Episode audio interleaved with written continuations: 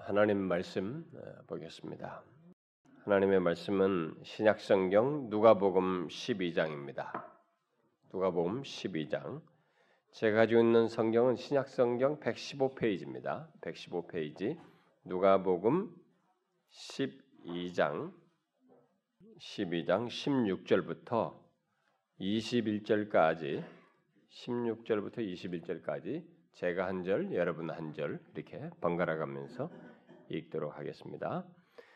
또 비유로 그들에게 말하여 이르시되 한 부자가 그 밭에 소출이 풍성하매 심중에 생각하여 이르되 내가 곡식 쌓아둘 곳이 없으니 어찌할까 하고 또 이르되 내가 이렇게 하리라 내 곡간을 헐고 더 크게 짓고 내 모든 곡식과 물건을 거기 쌓아두리라 또 내가 내 영혼에게 이르되 영혼아 여러 해 쓸 물건을 많이 쌓아두었으니 평안히 쉬고 먹고 마시고 즐거워하자 하리라 하되 하나님은 이르시되 어리석은 자여 오늘 밤에 내 영혼을 도로 찾으리니 그러면 내 준비한 것이 누구의 것이 되겠느냐 하셨으니 자기를 위하여 재물을 쌓아두고 하나님께 대하여 부요하지 못한 자가 이와 같으니라. 제가 지난주 수요일 날 갑작스런 전화를 하나 받았습니다. 제가 이십 년 넘도록 잘 알고 있는 어떤 사람인데요. 지방에 있는 사람인데 그가 저한테 뭔가를 얘기하려고 하는데 대단히 뜸을 들여가면서 뭐가 이렇게 결론을 말하지 않고 자꾸 믿겨지지 않는다. 참 뭐가 뭔지 모르겠다. 이런 뜸을 들여가면서 결론을 더디게 말하다가 마지막으로 저에게 결론적으로 말한 것은 그분이 잘 알고 있는 한 성도의 집사님이죠. 집사님 가정이네. 물론 그 집사님은 저도 아주 잘 아는 집안입니다. 그 집사님의 아들이 스물아홉 살 먹은 아들이 이게 군의관으로 가 있는데 아마 제가 알기로는 오월 말인지 유월 초인지 이렇게 아마 제대하기로 돼 있는데 그 아들이 아, 지난주에 죽었다는 것입니다. 그래서 지난주 중에 수요일날 전화했는데 아마 화요일날 장, 월요일인가 화요일날 장례를 치렀다고.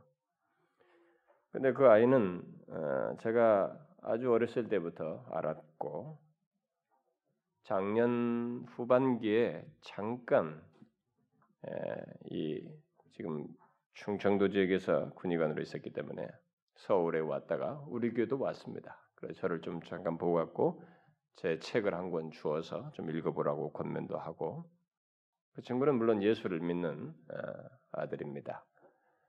그래서 자기가 제대하면 이제 서울에 올 거라고 그래서 이제 서울에 오면 우리 교회 올 것이라고 이렇게 말을 해서 이제 저는 이제 그 친구를 금년 유월쯤이나 이후는 벌써 다 됐잖아요. 우리 교회에서 보리라라고 생각했는데 그 친구가 제대를 앞두고 죽었다는 소식이었습니다. 제가 마침 설교 준비를 하고 수요일 날에 있었는데 저도 한참 멍했습니다. 사람이라고 하는 것이 잠시 후에 누군가를 만날 거라는 기대를 가지고 있었고 당연시 여겼던 것이 이렇게 좌절됐을 때 오는 멍함이 있잖아요. 그런 멍한 생각에 뭔가 이게 집중이 안 되는 그런 시간을 잠깐 경험했습니다. 감사한 것은 그가 예수를 믿었기에 놀람과 이 당혹스러운 것은 좀 그래도 안심하게 됩니다만은 어쨌든 예기치 못한 그 소식을 듣고 상당히 놀랐습니다. 저는 여기 계신 모든 분들에게 또 여기 오늘 처음 오신 분들에게 이 시간에 한 가지 질문을 좀 하고 싶습니다. 그것은 만일 여러분들이 오늘 밤에 오늘 밤에 오늘 성경에도 오늘 밤에라는 말이 나오는데 오늘 밤에 하나님께서 여러분을 부르신다면 결국 이 세상을 떠나야 한다면 여러분들은 여러분 자신의 영혼이 안전할 것이라고 생각하십니까? 선교단체들은 종종 이런 질문을 하면서 당신이 오늘 밤에 죽는다면 분명히 당신은 구원받을 것이라고 믿습니까? 라고 질문을 하는데 뭐 어떤 식으로 질문하든지 좋습니다. 어떻습니까 여러분은? 여러분들은 어떻게 될 것이라고 생각합니까?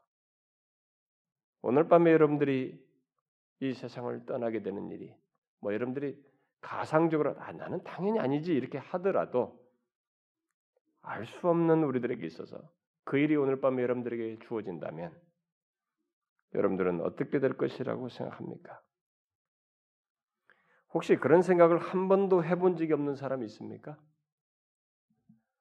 그 대신 그런 생각은 한 번도 해보지 않고 그 대신 오직 자기가 생각해왔던 것이라고는 그리고 오직 유일한 관심이라고 하는 것은 오늘 읽은 그 말씀에 나오는 부자와 같이 어떻게 하면 더 많이 재물을 쌓아서 창고에 창고에 곡식을 많이 두고 오늘날식으로 말하면 돈을 많이 벌어서 비축해두고 그러다가 노후에는 편히 쉬고 먹고 마시고 즐길까? 뭐 이런 것에 오직 그런 관심을 가지고 살아오고 있습니까? 만약 여러분들이 그러하다면 여러분들이 지금까지 생각해온 것이 오늘 밤이라도 자신이 부르면 어떻게 될지 그런 것은 한 번도 생각해보지 못하고 오직 관심이라고 하는 것은 그저 인생에서 잘 먹고 잘 살다가 편히 쉬고 즐기는 것이 전부여서 그것에 집중해서 뭔가를 몰입하고 수고하고 있다면 그 사람은 오늘 본문에서 하나님께서 말씀하신 대로 어리석은 자입니다. 오늘 본문에 어리석은 자라고 말하고 있죠. 어떤 사람은 이렇게 말하겠죠. 무슨 말입니까? 이 세상을 살려면 열심히 일해서 창고에 곡식을 쌓아두고 응? 두고 돈을 많이 벌어야 하고 돈이 있어야 되는 거 아닙니까? 이렇게 말할지 모르겠습니다.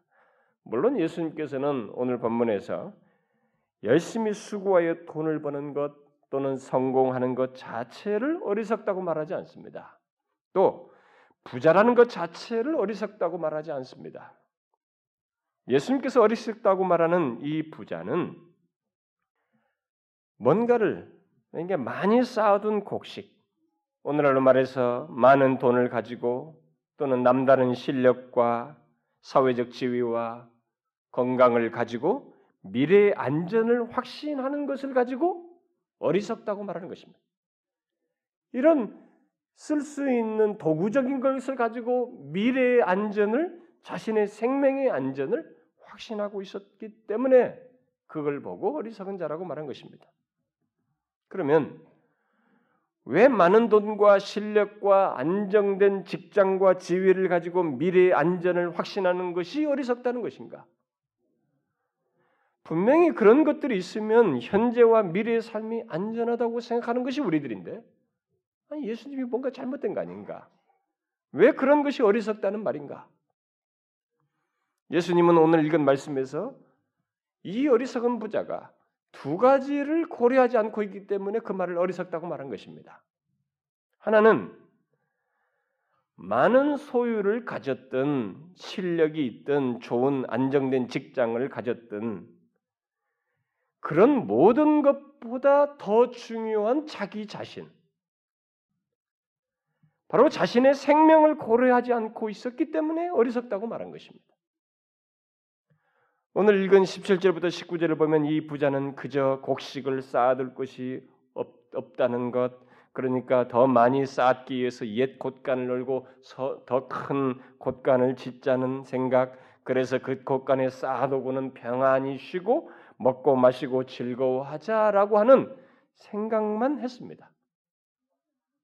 오늘날로 말하면 어려서부터 열심히 공부하는 것만 생각하고 공부하면 또 열심히 직장 들어간 것만 생각하고 직장 들어가면 이제 어떻게 해서 결혼할 것만 생각하고 결혼하면 어떻게 하면 자식 키워서 잘 키울 것만 생각하고 그 다음에는 더 좋은 집 가질 것만 생각하고 그 다음에는 자식들 시집장가 보낼 것만 생각하고 그 다음에는 내나노 한번 놀아보세요. 그것만 생각하다가 그냥 죽는 뭐 그런 식입니다. 그것만 생각하고 있었던 거죠.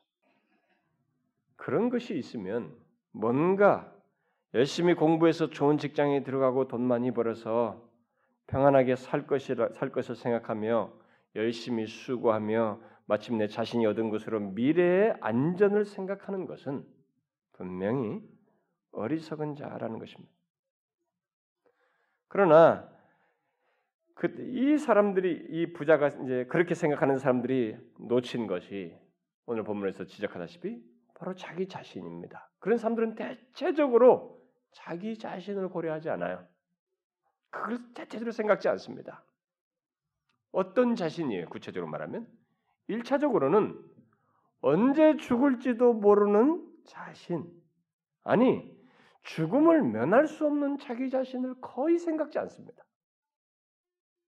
평안히 먹고 마시고 즐거워자까지는 생각하는데 그렇게 할 자기 자신이 언제 죽을지도 모르며 죽음을 면할 수 없다는 사실을 생각지 않는다는 거예요. 오늘 본문 이십 절에서 하나님께서는 부자가 오늘 밤에 죽을 수 있다는 것을 말씀하시고 있습니다. 수많은 사람들이 생각하지 않는 것이 바로 이것입니다. 성공하고 돈 버는 것은 항상 생각해도 행복하게 뭐 이런 것 저것 즐기며 잘 재밌게 살아보고 싶은 것은 항상 머릿속에 있어도 자신들이 오늘 밤에 죽을 수도 있고 설사 오늘 밤에 안 죽어도 죽음을 면할 수 없는 존재라는 것은 거의 생각질 안 해요. 잘 생각질 않습니다. 여러분들은 어떻습니까? 여러분들은 이, 이 사실을 알고 사십니까? 혹시 그런 자신을 알지 못하고 그저 돈 많이 벌어서 편안히 살 생각만 하고 즐기고 싶은 것과 사랑하는 사람과 함께 보낼 시간들, 미래의 멋진 꿈만을 생각하고 있지는 않습니까? 그 사람은 오늘 하나님 말씀대로 어리석은 자입니다. 여러분 자신이 어떤 자인지부터 아셔야 합니다. 좋은 직장이든 많은 재물이든 이것은 내가 있고 그 다음에 있는 거예요. 응? 내가 없고 나서 이것이 있으면 소용없는 것입니다. 우리는 오늘 죽을 수 있는 존재입니다. 이것을 부인할 수 있는 사람은 아무도 없어요. 우리 중에. 그러면 여러분에게 있는 그 쌓은 곡식과 넓은 곡간, 그 쌓은 실력과 물질 이런 게 뭐가 의미가 있겠냐 말이에요. 내가 오늘 밤 죽는다면. 그런데 이 어리석은 부자가 고려하지 않은 자기 자신의 자기 자신이 따른 것이 또 있었어요. 뭐냐면은 이 부자는 여러 해 동안 곡식을 많이 쌓아두고 여러 해 동안 평안히 먹고 즐길 것을 생각했습니다. 그러니까 여러 해 동안 먹으며 살 것을 생각을 했지만 여러 해, 아니 오늘 밤조차도 내가 결정할 수 없다는 것을 생각지 못했습니다. 오늘 밤을 누리고 내일을 누리는 것을 내가 스스로 결정할 수 없다는 것을 이 부자는 생각지 못했습니다. 그래서 어리석은 부자라고 하나님께서 말씀하고 있는 것입니다. 이십 절에서 하나님께서 부자에게 어리석은 자여라고 하며 여러 해는커녕 오늘 밤에 내 영혼을 찾으리니 라고 말씀하고 있습니다. 그 말은 우리 중 그 누구도 여러 해 먹고 마시는 것을 스스로 결정할 수 없다는 것을 말씀하고 있는 것입니다. 여러분은 그 사실을 알고 있습니까? 바로 그 사람이 이런 사실을 생각지 못하고 사는 사람이 어리석은 자인 것입니다. 혹시 여러분들도 지금까지 배운 지식, 실력, 남들이 갖지 못한 실력과 저축해놓은 돈과 얻은 소유와 직장의 지위를 생각하면서 이제는 내가 이런 정도 공부하면서 여기까지 왔고 이런 직장을 가졌으니 여러 해 동안 남들은 못 갖는 그것을 나는 여러 해 동안 잘 살 수 있다고 확신하는 사람이 있습니까? 반대로 어떤 사람은 반대로도 생각할 수 있습니다. 아 나는 소유가 없으니까 나는 소유가 많지 않으니까 미래의 삶이 안전하지 않다라고 확신하는 사람이 있습니까? 바로 그런 사람들이 다 어리석은 자라는 것입니다. 왜요? 그것은 재물의 많고 적음에 앞서서 오늘 밤조차도 스스로 주장할 수 없는 자기 자신을 모르고 있기 때문에 그렇습니다. 여러분, 여러분은 내일을 스스로 결정짓지 못합니다. 이것을 우리가 솔직하게 인정하셔야 됩니다. 내일은 여러분들에게 어, 허락되어서 눈 뜬 것이지 여러분들이 나는 내일을 내 임의로 할 수 있어라고 주장하지 못해요. 제가 앞에서 말한 것처럼 그 군의관처럼 우리가 유월 달에 여기서 만날 수 있는 그 친구가 갑자기 젊은 나이에 스물아홉 살에게 갈 수 있는 것을 누가 알았겠어요? 여러분 내일과 지금 제가 여러분들이 쌓아놓은 재물이나 실력과 이것은 사실상 상관이 없어요. 이 쌓은 재물이 내일을 결정하는 그 근거가 되지 못한다 이 말입니다. 그걸 생각지 못해서 하나님께서 이 부자에게 어리석은 자라고 말한 것입니다. 그래서 우리는 이 사실을 속히 깨달아야 됩니다. 다시 말해서 여러 해를 아니 오늘 밤조차도 내가 결정할 수 없다는 것을 그런 인간이라고 하는 것, 그런 존재라고 하는 것을 솔직하게 알아야 돼요. 쌓을 곡식, 많은 재물보다 그래서 중요한 것이 누구냐? 여러분 자신이에요. 응? 재물이나 여러분들이 쌓은 이런 것보다 더 중요한 것이 여러분 자신입니다. 그런데 쌓은 곡식 안에서 미래의 안전을 생각했던 이 부자가 고려하지 않은 것이 또 다른 하나가 있죠. 제가 두 가지라고 그랬으니까 자기 자신만이 아니라 더 중요한 사실 한 가지를 고려하지 않았습니다. 그래서 어리석은 자라는 말을 듣게 되는데 그게 뭐겠어요? 바로 곡식을 쌓아놓고 이제 먹고 마시자며 마시며 즐거워하자고 하는 그의 생명을 오늘 밤에 도로 찾으실 수 있는 하나님을 고려하지 않았습니다. 하나님을 생각지 않았어요. 자기 자신도 몰랐지만 그 하나님도 생각지 않았습니다. 자신의 생명, 그 자신의 영혼과 육체를 지배하며 오늘 밤은 물론이고 내일 그리고 여러 해 동안 사는 문제를 결정하시는 하나님을 고려하지 않고 미래의 안전을 생각한 것이야말로 이 부자의 부자가 범한 결정적인 문제요, 잘못이라고 볼 수 있습니다. 혹시 여러분도 그러하십니까? 많은 돈이 문제가 아니라 그것을 오늘 쓸 수 있도록 생명을 허락하시며 주관하시는 하나님을 거의 생각지 않고 현재와 미래의 삶을 생각하고 있느냐는 거예요. 여러분 이 세상에서 가장 어리석은 것인 자가 어리석은 것이 무엇인지 아십니까? 바로 오늘 밤 우리 영혼을 도로 찾으실 수 있는 하나님을 알지 못하고 또 생각지 않고 현재와 미래의 삶을 말하며 사는 것입니다. 여러분은 어떻습니까? 오늘 밤 여러분의 영혼을 도로 찾으실 수 있는 하나님을 기억하고 현재의 삶을 살며 미래를 생각하십니까? 그 사람은 재물 이상을 아는 사람이에요. 그 사람은 자기 자신 이상을 아는 사람입니다. 그 사람은 자신의 생명을 누릴 길을 아는 사람입니다. 그렇다면 결국 우리의 생명의 안전이 어디 있다는 것이에요? 이십일 절에서 예수님은 결론적으로 대답을 해주고 있죠. 반어적으로 말하고 있지만 내용은 이렇죠. 자기를 위해 쌓아둔 재물에 있지 않다. 하나님께 대하여 부유한 것에 우리의 생명의 안전이 있다. 바로 이것을 말씀하고 있는 거죠. 이게 결론입니다. 자기를 위해서 쌓아둔 재물에 우리의 생명의 안전이 있는 것이 아니고 하나님께 대하여 부유한 것에 생명의 안전이 있다. 그래서 그런 사람이 되어야 한다. 그게 결론입니다. 우리의 삶의 안전은 자기를 위해 쌓아둔 재물, 다시 말해서 자기를 위해 쌓은 실력과 지위와 여타의 것들에 있지 아니하고 하나님께 대하여 부유한 것에 있다는 것입니다. 그러면 도대체 하나님께 대하여 부족한 것은 무엇입니까? 아니, 하나님께 대해 부유하다는 것은 도대체 무엇을 말할까? 음? 하나님께 대해서 부유하다는 것? 그러니까 어떤 자를 두고 하나님께 대해서 부유한 자라고 말하는 것인가? 그것은 분명히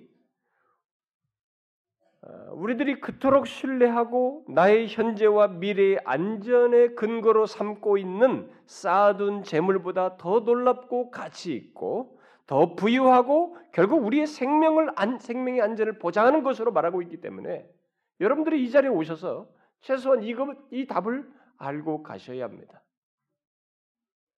사실 여러분들이 워낙 오늘날에는 이 대중매체의 범람 속에 있어서 지나가도 우리는 라디오를 듣고 차에서 키마도 뭔가 소리가 내 귀에 들려오고 우리의 귀는 수많은 소리를 하루 깨있는 동안에 들으면서 삽니다. 그러다 보니 티비를 켜도 드라마를 보고 심지어 이런 하나님의 말씀조차도 티비를 통해서 이렇게 무슨 설교들을 이런 것들을 여러분들이 많이 듣다 보니까 듣는 것의 이 가치, 어떤 것이 그 중에서 진정한 가틀 만한 가치가 있고 진리인지 나를 살리게 하는 것인지에 대해서 여러분들은 크게 구별하지 않고 그냥 대동소이한 것처럼 취급하면서 듣고 있습니다. 그런데 우리가 그 중에서 정말로 주의해서 들어야 할 것이 있습니다. 그것은 오늘 본문에서 주님께서 말씀하고 있는 것과 같이 우리의 생명과 관련된 문제입니다. 이 땅에서 사는 몇십 년의 생명을 넘어서서 영원한 생명과 관련된 이 문제에 관해서 우리에게 주는 말씀, 진리는 정말 목숨 걸고 들어야 됩니다. 그걸 무시하면 무시한 자가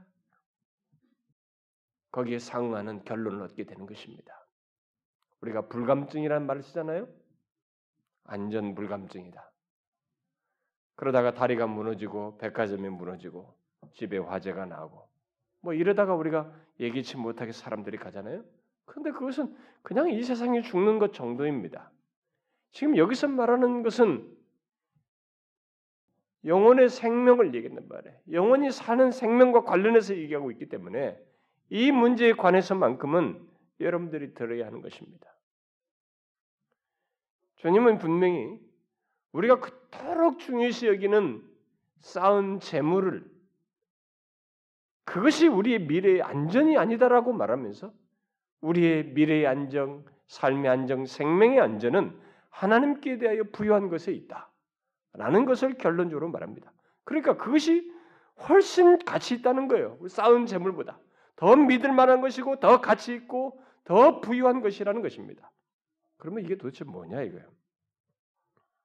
하나님께 대해서 부유하다는 것이 도대체 뭐냐? 하나님께 부유한 자라는 게 도대체 어떤 자를 두고 말하느냐? 간단히 말하면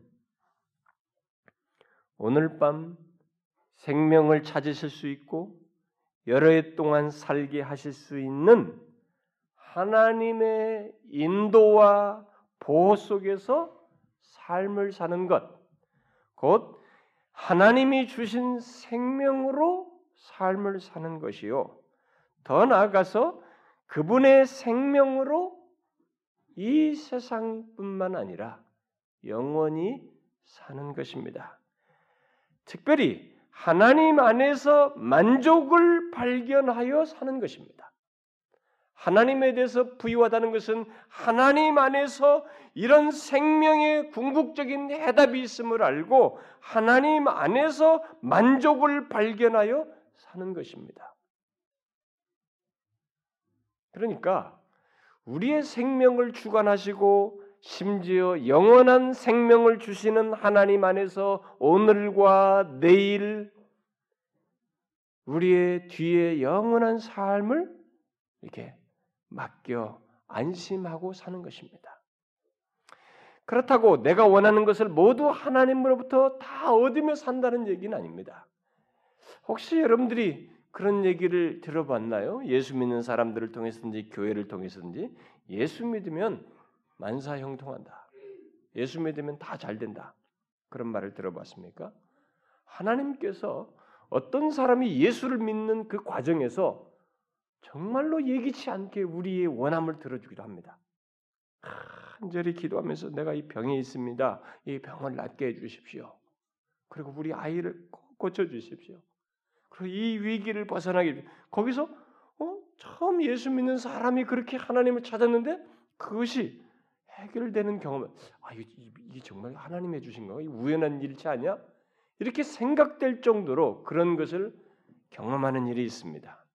그러나 한 가지 오해해서는 안 됩니다. 하나님께 대해서 부유하다는 말은 내가 원하는 것들을 다 주셔서 내 욕심대로 갖게 하신다는 말이 아닙니다. 예수를 믿으면 다 그렇게 된다 생각하는 것은 기독교를 오해하는 것입니다. 잘못 믿는 것입니다.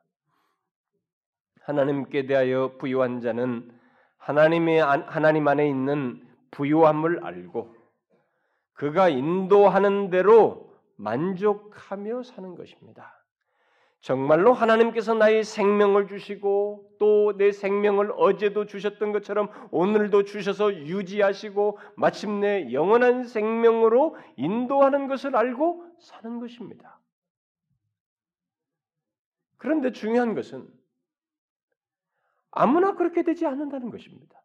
성경은 아무나 그렇게 그런 하나님께 대하여 부유한 것을 소유하지 못하며 하나님께 대해서 부유한 자가 되지 못한다는 것입니다. 그러면 누가 어떻게 하나님에 대해서 부유할 수 있고 그런 자가 될 수 있다는 것인가? 하나님께 대해서 부유한 자가 되려면 일단 예수 그리스도를 믿어야 합니다. 왜냐하면 예수님께서 요한복음 십사 장 육 절에서 밝혔다시피 내가 곧 길이요 진리요 생명이니 나로 말미암지 않고는 곧 예수 그리스도를 믿지 않고는 아버지께로 올 자가 없다고 말씀하셨기 때문입니다. 그렇습니다. 예수 그리스도를 믿지 않고는 하나님께 이를 수 없고 그에 대하여 부유한 자가 될 수 없습니다. 그러면 여러분 중에 어떤 사람은 하나님께 대하여 부유한 자가 되려는데 왜 예수를 믿어야만 합니까? 왜 예수를 믿어야 하는가? 하나님께 대하여 부유한 것을, 것과 예수를 믿는 것이 무슨 상관이 있습니까? 라고 물을지 모르겠습니다. 그 이유는 우리의 죄 때문입니다. 죄가 있는 자는 스스로 하나님께 나아갈 수가 없습니다. 여러분, 인간이 신이라는 존재를 임의로 할 수 있다. 나는 죄가 있고 내 마음대로 내 욕심대로 다 행하면서 신을 마음대로 할 수 있다 그러면 그건 신이 아니에요. 내가 만든 신을 창작해서 대입시켜 놓고 그렇게 신앙심을 종교성을 드리는 것이지 그는 진정한 신이 될 수 없습니다. 성경은 인간이 하나님을 알 수 있도록 하기 위해서 자기 자신을 특별하게 계시한 것이 바로 이 성경입니다. 그러니까 하나님께서 역사 속에서 계속 자기 자신을 오해하지 않도록 계시해 주셨습니다. 그런데 자기 자신을 나타내 준 것을 계시한 것이라고 말하는데 하나님께서 자기 자신을 계시하실 때 인간에게 오해하지 않도록 크게 요약하면 두 가지를 자기 자신을 계시해 줬어요. 하나는 뭐냐면 하나님은 영이다. 그래서 볼 수 없다는 것입니다. 그러니까 괜히 하나님이 이럴 것이야 라고 형상을 만들지 말라는 거예요. 형상을 만드는 것은 벌써 우상숭배다. 나를 업신여기는 것이고 나를 제한하는 것이다. 그래서 하나님이 자신을 영이다라고 그랬어요. 영으로 말씀하셨습니다. 자, 생각해 보세요. 신을 아, 하나님은 이럴 거야 라고 우리가 형상화하면 그건 벌써 뭐예요? 이것은 인간의 한계의 신을 묶어두는 것입니다. 그건 더 이상 신이 아닌 것이에요, 여러분. 이건 고등 철학적인 논리로도 그건 수용 안 되는 것입니다. 수용이 안 되는 거예요.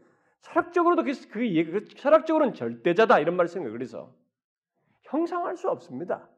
그러나 인간은 종교성이 있다 보니까 계속 역사 속에서 아 신은 이럴 거라고 자꾸 형상을 만들었던 것입니다. 온갖 형상들을 다 만들었어요. 그래서 어디 세계를 가보십시오. 종교마다 형상이 없는 나라가 어디 있습니까? 모든 종교는 형상을 다 만들었어요. 신은 이럴 거야. 뭐 제우스 신이고 아테네 가도 로마에 가도 우리나라에도 있고 온 곳마다 다 신의 형상. 그건 신이 아니에요 벌써요. 그건 인간의 한계에 좌우될 수 있는 존재로 벌써 묶어둔 것이기 때문에 신이 아닌 것입니다.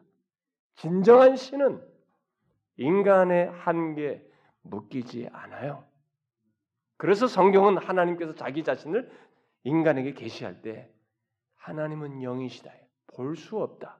그러니까 볼 수 없지만 자신이 임했다는 것은 너희들이 본다는 거예요.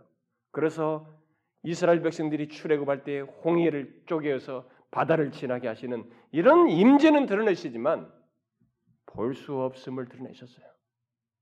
그래서 절대적으로 나를 형상화하지 마라. 우상을 만들지 말라 그런 것입니다. 그래서 기독교는 형상이 없는 거예요. 그래서 또 다른 하나는 하나님께서 자기 자신을 계시하신 것 중에 하나는 영이다라는 것뿐만 아니라 인격적인 절대자라는 거예요. 하나님은 인격적인 분이시라는 것입니다. 자, 보세요. 진정한 신 같으면 나도 알고 내가 그분도 알 수 있는 교통이 있어야 돼. 커뮤니케이션이 돼야 되잖아요. 계속 신만 찾아다녀. 알지도 못하는 미지의 신이야. 그냥 돌을 닦는 어떤 신만 찾아요. 알지도 못해. 그 신을 달래야 돼. 언제 신이 나한테 화날지 모르니까 신을 달래기 위해서 돈도 같이 받게 되고 심지어는 자식을 바다에다 빠치고 말이죠. 불에 태워 죽이고. 이게 신이냐 이거예요. 아닌 것입니다. 언제 무슨 교통이 있어야지, 뭐 반응이 있어야지. 큰 창작물인 것입니다. 인간의 창작물이죠. 참신이 아닌 것입니다. 하나님은 인격적인 절대자예요. 그래서 성경은 처음부터 보면 자신을 보이지 않으시면서도 아브라함아 갈대아우를 떠나러 떠나서 팔레스틴으로 가라. 가나안 땅으로 가라 그러죠. 그 두 말 듣고 갔어요. 아담아 아담아 네가 어디 있느냐? 불렀습니다. 너희들은 이렇게 이렇게 하라. 말씀하셨어요. 또 그걸 또 기록하기도 했습니다. 그래서 우리가 기도를 한다? 기도하면 그분이 또 응답을 해요. 아, 정말 하나님이 임재하시는구나. 이 두 가지를 크게 요약해서 자신을 계시해 준 겁니다. 하나님은 그런 분이셔서 인간이 마음대로 할 수가 없어요. 우리가 좌지우지 할 수 있는 게 아닙니다. 벌써 좌지우지 한다는 내가 이렇게 이렇게 하나님을 달래면 하나님이 해주겠지. 신이 이렇게 해주겠지. 그건 벌써 스스로 속고 있는 것입니다. 그 하나님은 스스로 그런 절대적인 존재로서 인간과 교통이 할 수 있는 분이신데 문제는 뭐냐? 그분의 속성이 거룩하셔서 죄 있는 자와 교통을 못한다는 것입니다. 이 죄 있는 우리가 그를 마음대로도 할 수 없고 접근할 수도 없다는 것입니다. 그래서 성경에 보면 하나님을 보는 자는 죽는다 그랬습니다. 죄인이기, 죄인이기 때문에. 그런데 성경은 모든 사람이 죄를 범하였다고 말했습니다. 그래서 하나님께 이를 수 없다 이렇게 말씀하셨어요. 여러분 중에 죄 없는 자 있습니까? 우리 중에 그런 자는 아무도 없습니다. 그렇게 있다고 생각하면 그 사람이 지금 착각하고 있는 것이죠. 어젯밤만 해도 여러분들은 더러운 생각을 하면서 지나왔을 겁니다. 누가 미워서 말을 함부로 하고 격한 분노를 드러냈을 것입니다. 우리는 죄의 전문가들이에요. 우리 중에 죄 있는, 죄 없는 자는 아무도 없습니다. 그것이 하나님께 이룰 수 없는 걸림돌입니다. 하나님께 대하여 부여할 수 없는 조건인 것입니다. 그런데 우리 중에 그 누가 자신의 그 죄를 처리해서 하나님 앞에 나아갈 수 있느냐 이거예요. 우리 자신이 죄인인데 그런 우리가 어떻게 스스로 하나님께 접근할 수 있으며 나아갈 수 있느냐 이거예요. 할 수가 없습니다. 그래서 하나님께서 스스로 길을 내신 것이 예수 그리스도, 하나님의 아들 예수 그리스도께서 친히 인간의 몸을 입고 육신을 입고 오셔서 우리가 당하는 그 경험 세계를 그대로 당하시면서 우리의 죄를 다 지시고 십자가에 달려 죽으셨다가 부활하심으로써 우리의 죄를 처리하여 하나님께 나가주는 길을 내신 것입니다. 죄는 반드시 자신이 그 형벌을 받든지 누군가 대신 받든지 해야 하는 것입니다. 바로 그 그런 피할 수 없는 것을 우리 스스로 할 수 없기 때문에, 죄에 있는 자가 죄를 스스로 처리할 수 없기 때문에 죄 없으신 하나님의 아들께서 십자가에 달려 죽으심으로써 우리의 죄를 대신 지시고 담당하여 지심으로써 하나님 아버지께 나아가는데 걸림돌이 없게 하신 것입니다. 이것은 제가 만드는 얘기가 아닙니다. 이건 하나님의 계시며 예언되고 성취됐으며 역사 속에서 실제로 벌어진 일입니다. 그 사실을 성경 고린도후서 오 장에서 이렇게 말하죠. 그가 모든 사람을 대신하여 죽으셨은즉, 죽으셨다. 모든 사람을 대신해 죽으셨다. 그러므로 하나님께 대하여 부유한 자가 되려면 예수 그리스도께서 죽으심으로 말미암아 하나님께 나아갈 수 있게 된 이 혜택을, 이 은혜를 받아야 하는 것입니다. 바로 예수 그리스도가 나를 죄에서 구원하신 구원주이심을 믿음으로써 말입니다. 그렇습니다. 하나님께 대하여 부유함을 알게 되는 것은 예수 그리스도를 자신의 구원주로 믿음으로써입니다. 그 이전에는 하나님께 대하여 부유한 것이 무엇인지 아무리 말해도 알지 못해요. 저는 여러분들 중에 교회라는 데는 오늘 처음 온 사람도 있겠지만 교회를 몇 번씩 다녀봤고 뭐 이렇게 좀 과거에 경험이 있고 교회 다녀봤던 사람들도 제법 있을 거라고 봅니다. 그런데 저는 그런 사람들에게 묻고 싶습니다.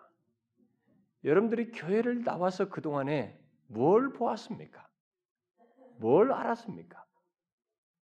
여러분들이 혹시 사람이 뭐가 밉네, 저럴 수 있느냐, 교회 가니까 저럴 수 있다, 뭐 사람이 엉망이네, 교회는 뭐 이런 일을 해, 계속 수박 껍데기나 이게 긁었지 그 수박 안에 있는 맛을 여러분들 본 적이 있습니까?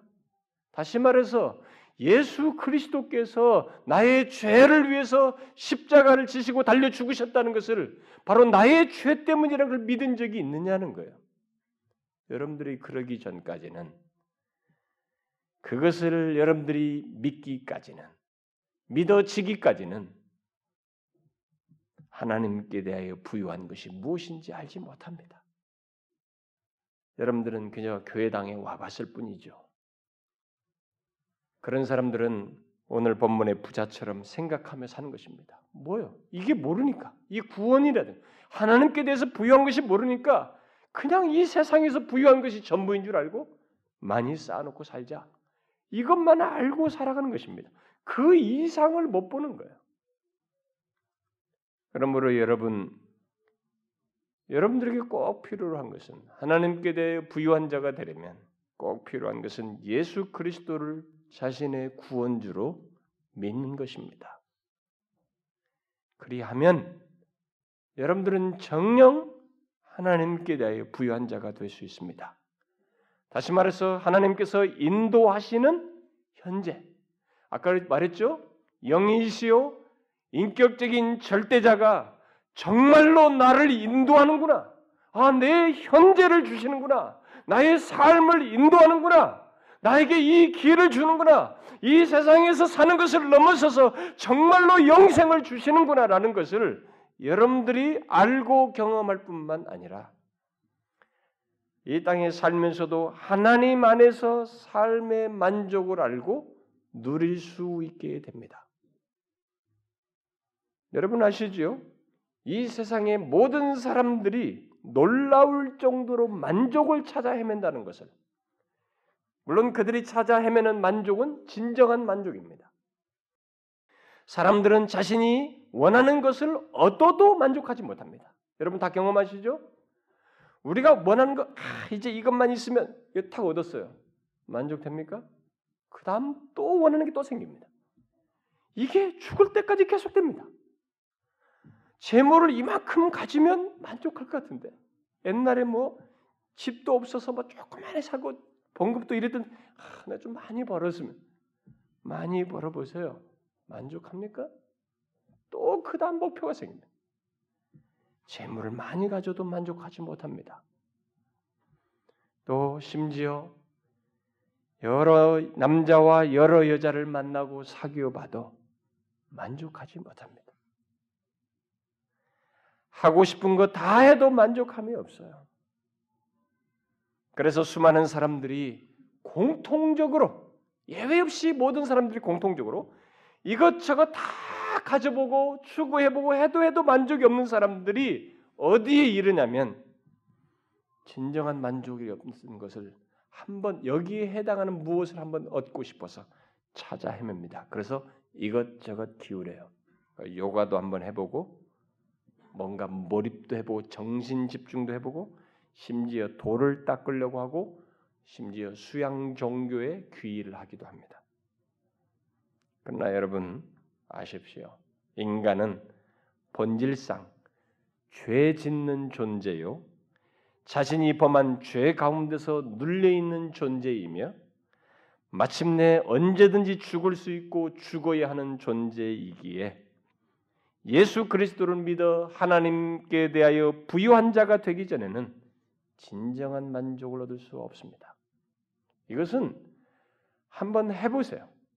해보시면 없습니다. 그 이전까지는 끝없이 구도적인 추구만 할 뿐입니다. 뭔가 있을 것이다.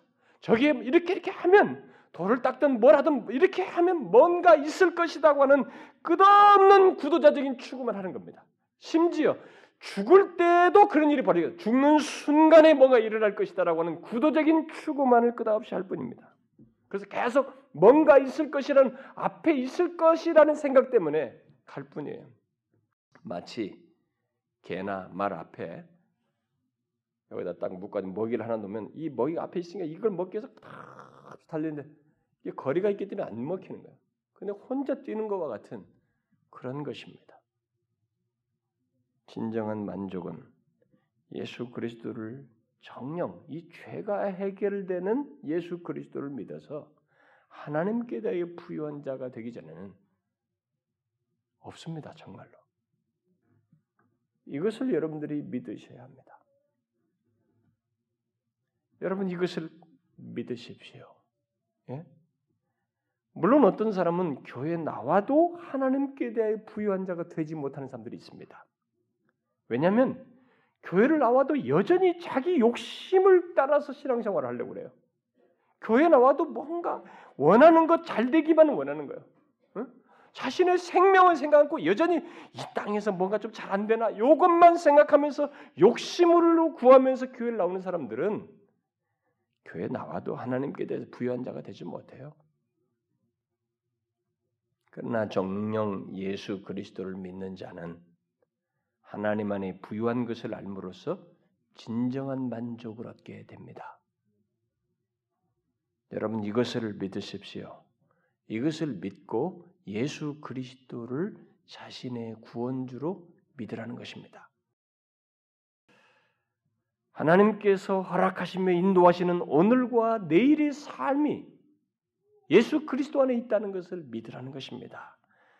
정말로 하나님 안에서 오늘과 내일의 안전이 보장받는다는 것을 믿으시라는 것입니다. 내 원대로 다 된다는 의미에서 보장이 아니라, 여러분의 생명을 하나님이 이끄신다는 거예요. 그래서 이 세상에서 사는 것을 넘어서서 영원한 생명, 바로 하나님 자신의 생명을 누리는 데까지 인도하신다는 것입니다. 바로 이것을 알고 사는 것이 여러분 진정한 만족이에요.